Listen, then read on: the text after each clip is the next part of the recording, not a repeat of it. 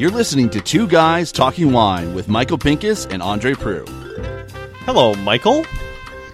Andre, so good to hear your voice again. Yes, I guess this is uh, two times this week we have spoken, once in person and once not in person.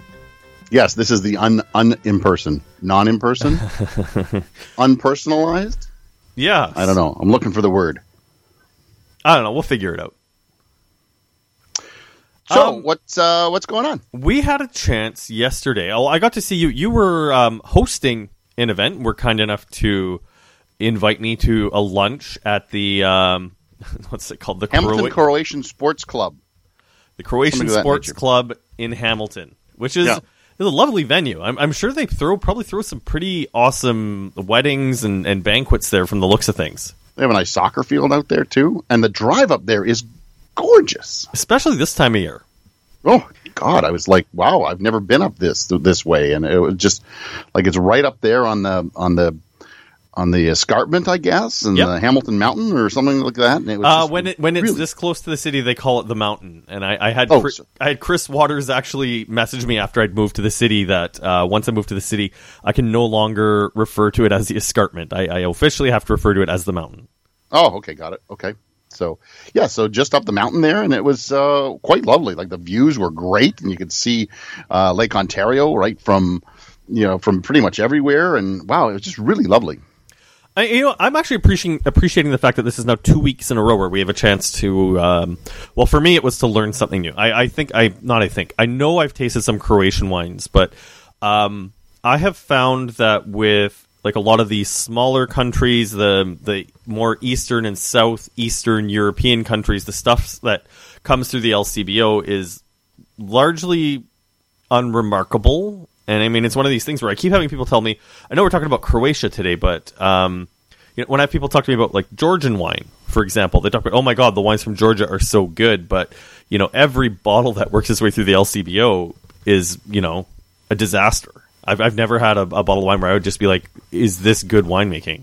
Uh, you know what? Here's what I'd say. Um, I have tasted maybe one or two, uh, but I I would agree with you. Most of the stuff is just too sweet, not not exciting.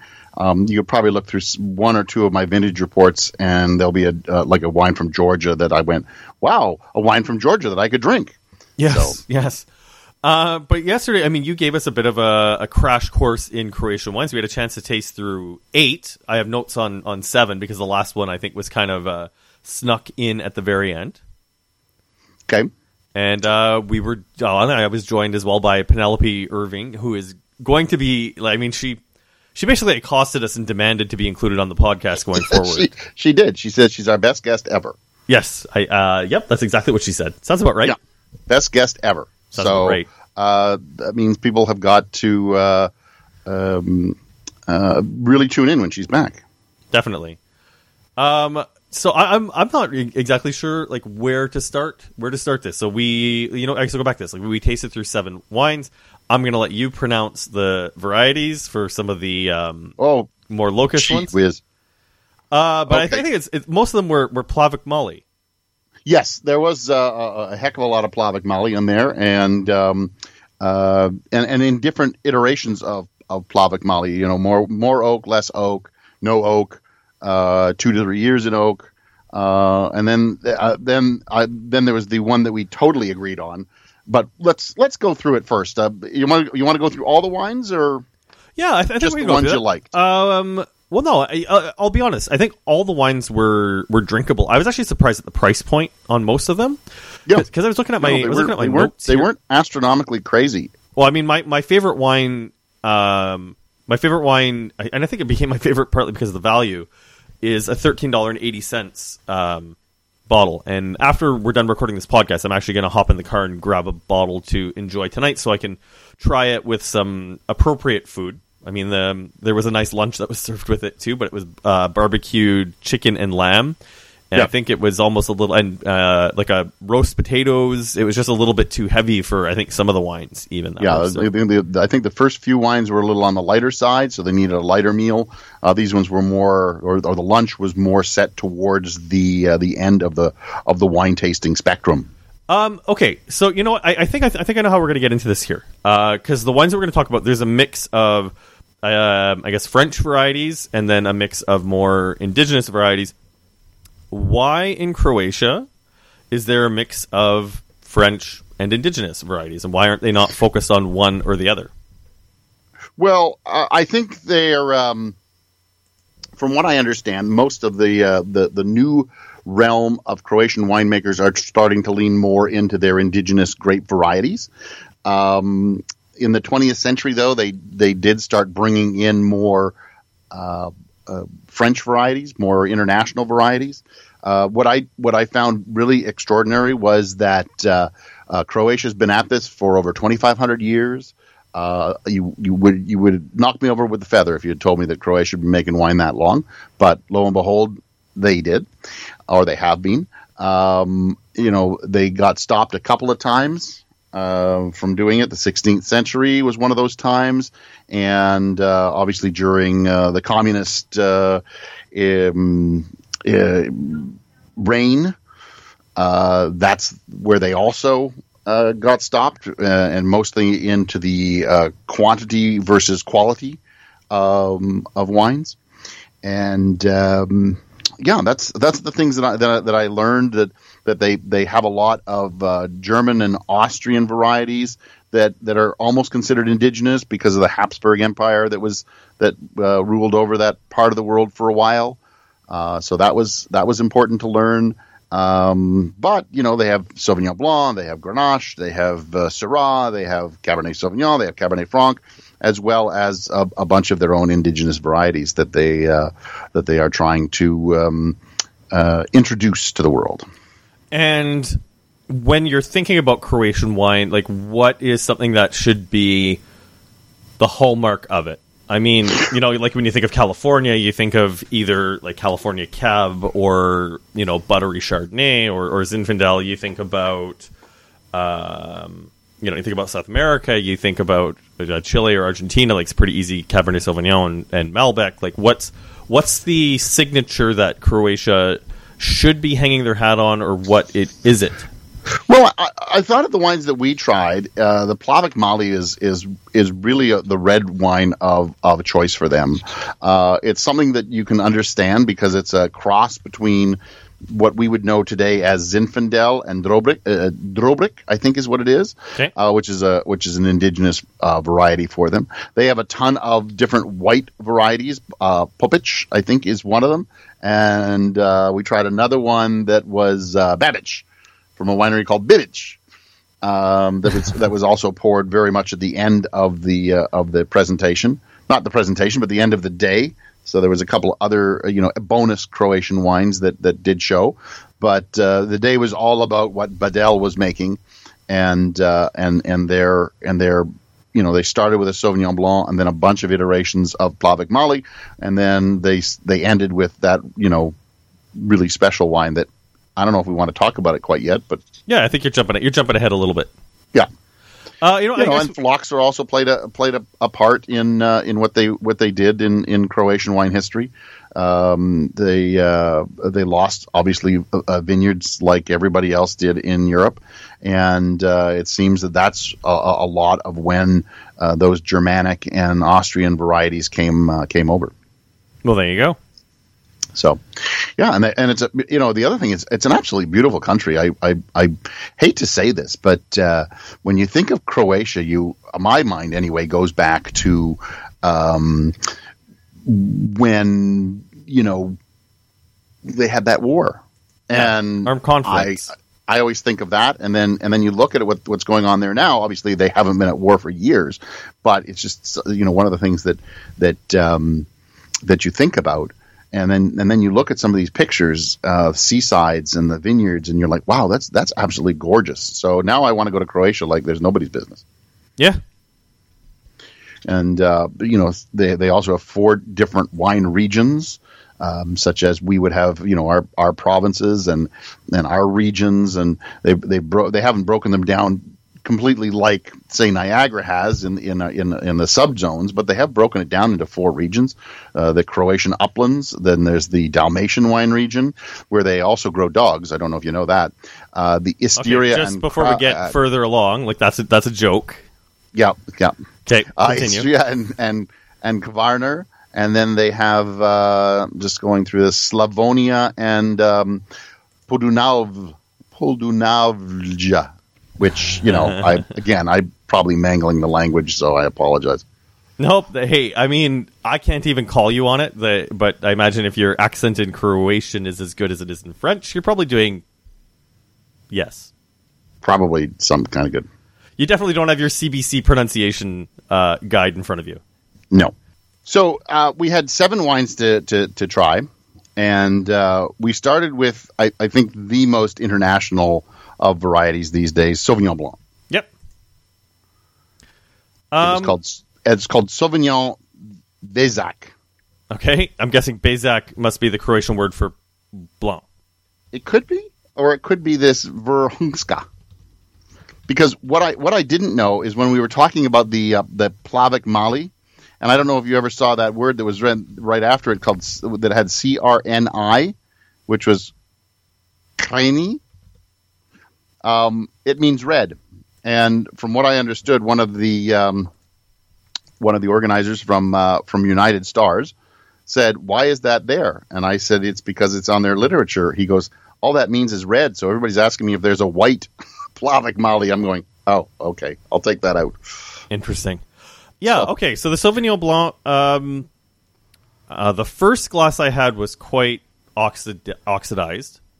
And I must have had the same glass that you had. I just I just thought it was the style because it sits in uh, in tank for a year and then bottle for three months. And then uh, I, I asked for a second glass, and uh, I think the person who was is it Vladimir who's from United Stars?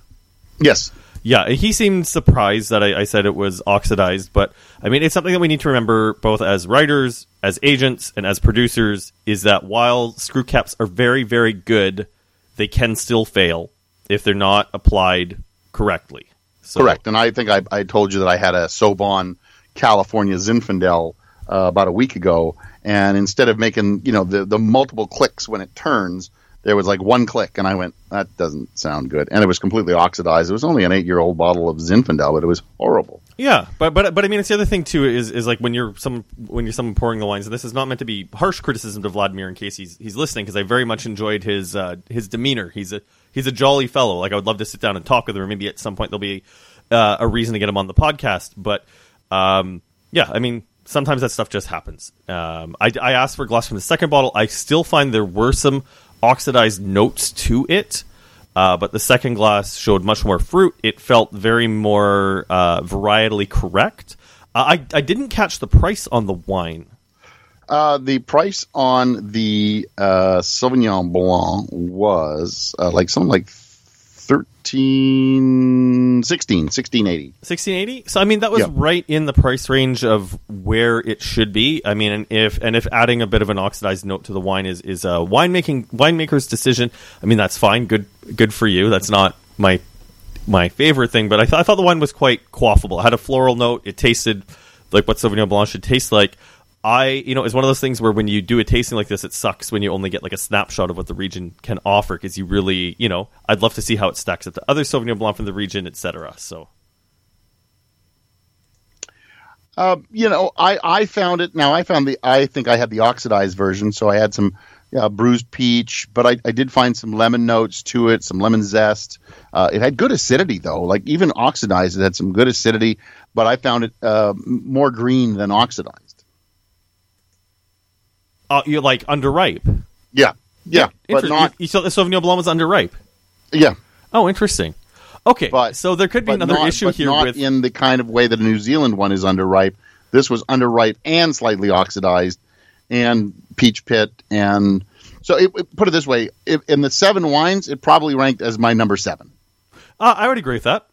I, I mean, there was nothing like spectacular about it. Once again, um, we tasted them without knowing what the price points were, so kind of across the board, it was a nice surprise to see how good. Because I, I guessed that the wine was somewhere in that fifteen to twenty dollar price range, so it was a nice surprise to see that it was right where it should be. So Yeah, and uh, I, I, look, I, I, I was I was told, um, uh, I guess a, a little off the record, and I can't tell you who it was, but uh, that in years that they that, that it's good, it's great. In years that it's uh, it's, but there are years that they make this that is just stunning.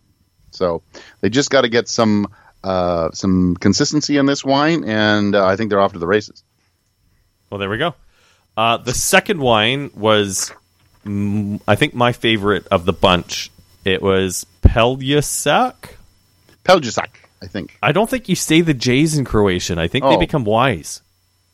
Peljusec? Anyways, but it was it was a Plavac Mali, uh, one Yeah. to two years in stainless steel with no oak, and I just the tannin was super soft, super short, with like just kind of notes of smoke and savory down the middle, cranberry, cherry, sour cherries. It was um, a great cool climate feeling wine, uh, really nice acid. Uh, you know, this is not one I think would age for a long time, but it might be worth holding onto a cellar for like maybe two years if you wanted to see how it would evolve. But I, I just found that like super delicious, something that was like light, um, you know, even lighter than Pinot Noir or Gamay, just because of the, the the shortness of the tannin, and something that would be you know the, the one of those elusive red wines to go with fish. So I, I, I, I totally agree with you. I love the acidity on this wine. It was under screw cap, so I think it's got a little more ageability than you believe it does. Um, and uh, from what I understand, Croatians don't like screw cap. Uh, so that's made definitely for the international market. Um, and I and I and I really loved how uh, the the acid and how sippable this wine was, and how you could enjoy it with food, or you could enjoy it itself. You could chill this one down. It was like um, it's Croatian Gamay as far as I was concerned. Yeah, I think that's a very apt. I, actually, I wouldn't even say Gamay because you know it's one of the things that I think we, you and I both love about Gamay is that you know, if if Pinot Noir is like, you know, a, a, an, an elegant prince, you know, the Gamay is the guy who shows up with the biker tattoos, and that's what I like about it. I found this a little bit too elegant to be compared to uh, Gamay. No. All right. Well, I found I found it very, very easy, easy drinking, uh, like a like a more like a village than a crew. Yeah, okay, we'll go with that. Uh, Uh, I guess wine number three that we tried this this this ranked like um, so, like if if if the Sauvignon Blanc was my seven wine, this would have been my six. okay, Uh, it was the Cuvée Benkovac. okay, uh, 2018. It was all international grapes: Grenache, Syrah, uh, Cabernet Franc, Cabernet Sauvignon, and uh, Mourvedre. Um, I, I, I got a lot of tarry, earthy, smoky notes to it. Uh, so it needed time to open up in a glass, and it, it, it, it took its it look at it, it took its time to open. But it did open eventually. Uh, yes, I, I, then, I enjoyed then you had some cassis and some black plum, some blueberry skin. blueberry skin. Oh, that's a good note. Um, I I actually did enjoy this one quite a bit, but and even Oh. more once again looking at the price. This is a fifteen dollar bottle of wine. I mean, this is one of those things where I don't know if if you were running a restaurant where maybe wine wasn't your super duper focus, like this would be a good buy the glass. Like if you were if you were looking for an affordable buy the glass wine. we, we didn't ha- we didn't have a lot of decanters uh, at the event, so what we had to do was uh, make a make a judgment call on which wines to decant, and we chose the last two to, de- to decant. I think the Cuvée here could have used a, a good decanting as well. Okay, I'd agree with that. Yeah, Uh, that being said, though, like I mean, it was it was interesting. I did find it quite approachable from the the um, from the onset. I mean, I guess it's sort of a, a bit of a paradigm, like it's or a paradox. Like it's it's not a wine that I think would age for a long time in a cellar. Uh, I, I think after three to five years, it'd probably fall apart to the point of being old wine. Yeah, because it is it is a stain, all stainless steel, which I found interesting that they they didn't put any oak into this wine whatsoever. Yes, Um, so yes, I, I would agree with you about a two th- two to three years, and, and I think probably the third year would be its best. Yep, um, I think I would agree with that. I think even year two it would be it would be best. But I mean, you and I, you and I, I think we just we feel differently about wine. So let's just move right on to the the third wine. This was the uh, Plavac Hvar Plavac Mali, another Plavac. Mali. and it was a, a 2018. Uh, this one uh, was from the island Hvar, which is why it gets that name Plavac Hvar, uh, which is a gorgeous uh, like just looking at the pictures because um, having hosted the event, I, I looked through um, you know pictures of the island and it's it's absolutely stunning. Again, I'm like, wow, that you know that's not what I had in my mind for Croatia, uh, and it's supposedly the hottest. Uh, it has a, sorry the highest number of sunny days uh, in all of Croatia. So if you're going to go to Croatia, live on an island. I guess that's what the uh, bottom line on that one is. Well, there you go. and I mean, here's the thing. Though. So Uh, this but 100, is 128 hectares uh, of vineyard, uh, and they all face the uh, face the sea. So okay. Okay, so then like, let's let's just jump in. This was another one that was fifteen dollars and eighty cents, and I thought very, very affordable for the money. This wasn't my favorite. It was definitely the most austere of the wines. Like it, it had like the tannins were starting to get a little bit wider, a little bit broader, a little bit chunkier. You know, we're looking at, at some some cellarability in this Yep. case. Uh, that was one that definitely needed some decanting. And then here we go. Moving on to the next one, we have. but it also it also had 50 percent of the of the uh, wine went into barrel for six months. yes for so- six months. That that that was the next step up from that that first one you really liked. Yes, yes, but I mean, six months isn't a long time in in, in terms of um, No, you know, in, in allowing of wine to really no. come together and, and, focus, right? and it, it, I, it didn't say whether it was new or used oak, but I have to believe it was kind of new based on how uh, austere austere it was and how much tannin was coming off of that wine. yeah, I'd agree with that as well. But I mean, you had a chance to put the notes together about this.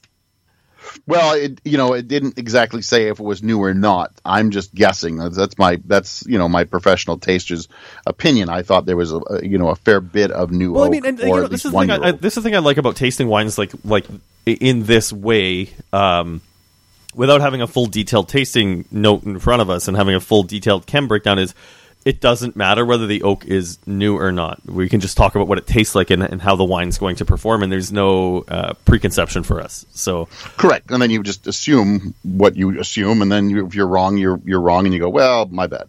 yeah, exactly. Okay, so the next one was the 2016 Mediterrano Plavac Mali, 50% 12 months in oak, Croatian oak. Um, I don't think this one said whether it was new or used, but once again, I'm assuming this was new.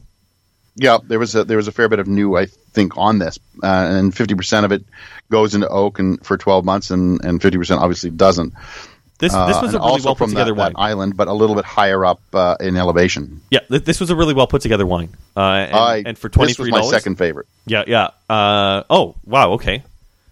Yeah, y- you know, I think this would probably be third favorite for me if we're if we're ranking them, and it's just like the tannins weren't weren't too big. Uh, it was already soft and well integrated, so the I mean the winemaking was definitely done with the intention of having this wine ready to drink. Like I think this is sort of the the Featherstone style of, of winemaking. It's a 2016, so it's already spent some time in in barrel and bottle, uh, so it's ready to drink now. But I, I still think there's another like five to seven years on that easy.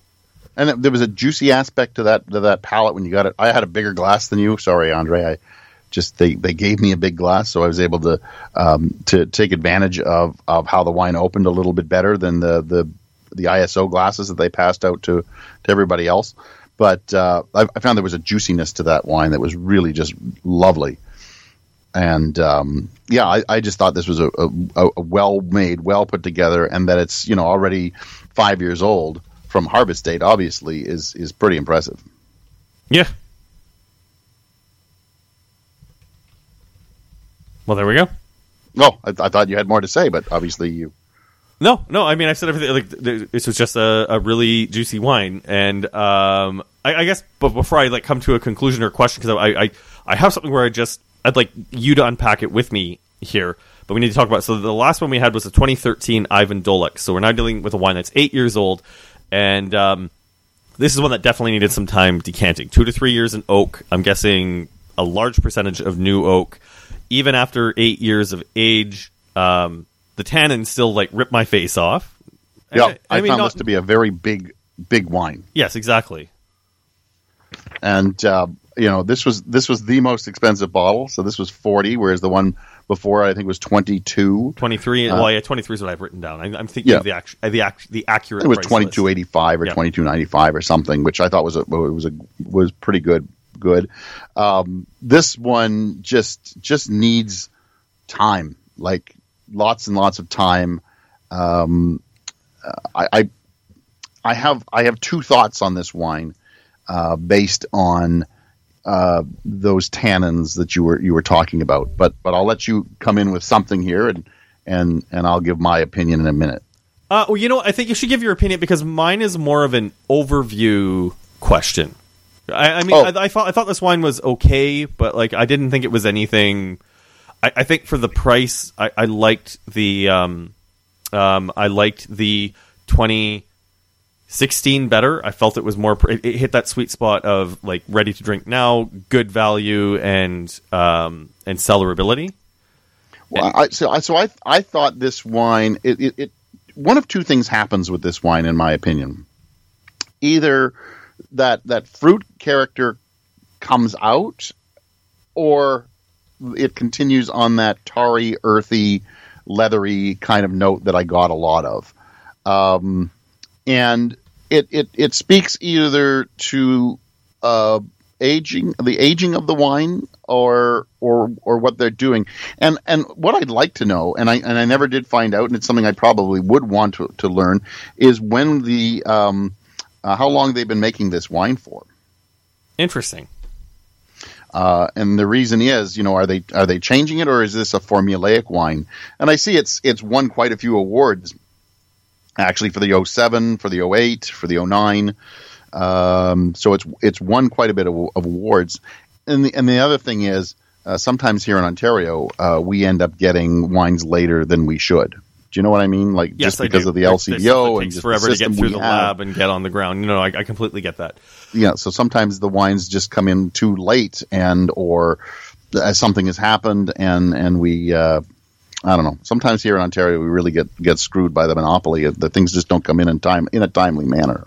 Yeah, I- and yeah, um, yeah. I mean, it, it, it, it does suck how the bureaucracy works. That you know, if you're a small importer, that you can't rush stuff through. Um, like I know we have a lab and a process that needs to be done to that, but I mean, everyone is still at the beck and call of, of the the process that the LCBO follows. But But but on the other hand, the the wine itself probably needs like like meat. Like it needs that lamb.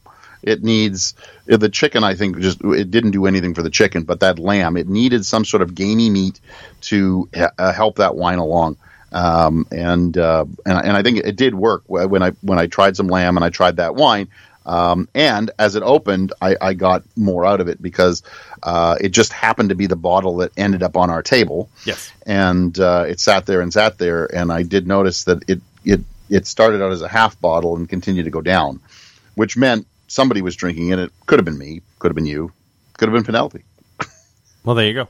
Um, So, So- we must have we must have liked it in in some way. We're, we're I, not, I, I didn't have a second a second hit of it. The bottle sat on the table, and I didn't I didn't revisit it. I just it was a little it was too tannic for me. It was it was being stubborn. Was being very stubborn and, and not wanting to open up. So I'll, I'll give you that. It was a very it was a very stubborn wine. okay, now so so here's the question I have, and this is what I want to unpack, just because we've been going on for a while, and we should probably think about wrapping the podcast shortly. Um, but you for, you forgot about our favorite wine. Well, no, I want to get to that. Uh, we'll get to that Oh, okay. in a we'll get to that in a second. Um, but so as a consumer going to this tasting, what's supposed to be my takeaway for Plavac Mali? Because we've basically gone from, I, I guess, for one thing, um, so it's a versatile grape.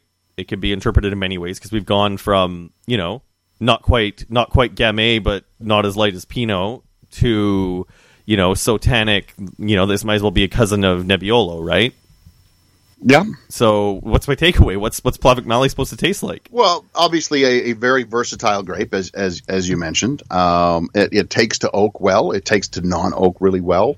Um, you know, it it's it's an old wine industry, but it's also a, a fairly young wine industry because you know. Uh, uh, communism has has abated. It's it's gone now. Now wineries are starting to go. Okay, well, um, now we have to, uh, you know, uh, make wine f- for international distribution, not just uh, uh, our own consumption. Which a lot of it, of the wines from Croatia were just you know home consumption for your friends. That's how you were making wine. And now a new generation is coming in, and they they have to find that sweet spot for an international market. And I think um, I'm, I'm going to go back to a, a, Portu- a Portuguese uh, tasting I once did in the Lisboa region, and what they ended up having was like you know and I know that Portugal has some lovely indigenous varieties. Yes. But the, the problem they have is when they get to the shelves here, people are like, I have no idea what that is. So what they started doing was putting a little bit of cab in, putting a little Syrah in, putting a little bit of Merlot in. And the reason was when it got to the shelves, they could say it's a um, uh, uh, a Merlot blend or a, a, cab blend. Not necessarily was the cab or the Merlot the dominant wine, uh, but it was in there, and people would go, "Oh, I'll try this Merlot blend because I know Merlot, or I know Cab, or or I know Syrah," and and and that's how they got people to start trying their wine. And I think Croatia should be looking at the same kind of model. Uh, the wine geeks out there will want to try things like Plavac Mali and, and, and Welschriesling and all the, the, the other grape varieties that I'm not going to try and mangle here and now. But um, the rest of the pub- public will look at a Croatian wine and go, I don't know Plavac Mali, but I, I, I recognize some Syrah, so why don't I try it? I think maybe the other way we need to look at you talk about models the models is that you know maybe not a large number of consumers will be turned on to croatian wine but um, hopefully united stars maybe gets these bottles into the hands of some of the bottle shops and could look at bringing some of the, the more premium stuff because while the price point is really good I, I don't think that the the wine geeks would have any issues um, uh, would have any issues paying a little bit more for like the, the, the premium options, you know. I I could see that. Yeah, yeah. If you get them into bottle shops and they can be hand sold, that's another way to do it for sure. Yeah. So let's talk about our last one then before before we wrap because I guess my, my takeaway is we need we you and I need to both drink more Croatian wine so we can get a better baseline for what this what this is supposed to taste like. Um, so this one was called the Korlat Syrah. It was 2016. Young young vines in comparison to to some. 2005 2006 is when they were grown. Higher elevation as as far as you know the croatian wines that we tried 280 to 300 meters. Uh, this one spends no less than two years in oak. Uh, it's bottled unfiltered and 70% of the wine goes into that oak. This to me was like a like just a beautiful bottle of syrah yeah, I, I felt like it was a very new world style of wine making. Yeah, there was there was no doubt about it. It it was it was it drank well. Uh, it had good spice. It had all the characters you wanted in Syrah. Um, it had great texture. Uh, you know, the the blueberry there, the raspberry was there, the cassis was there, the pepper was there. I don't think you would have um, picked it out as Croatian, but I don't think you would have picked it out uh, as as anywhere else either. Would you? I, I thought it was BC. It, it would have tasted. It would have been a dead ringer for BC Syrah. Really interesting. Yeah. All right. Yeah, I guess I guess I'm I, I become biased because I already knew, uh, you know what it what, where it was from uh, when I tasted it the first few times, and I was like, hmm, I, I can't really I can't really place where I would have would have placed it in.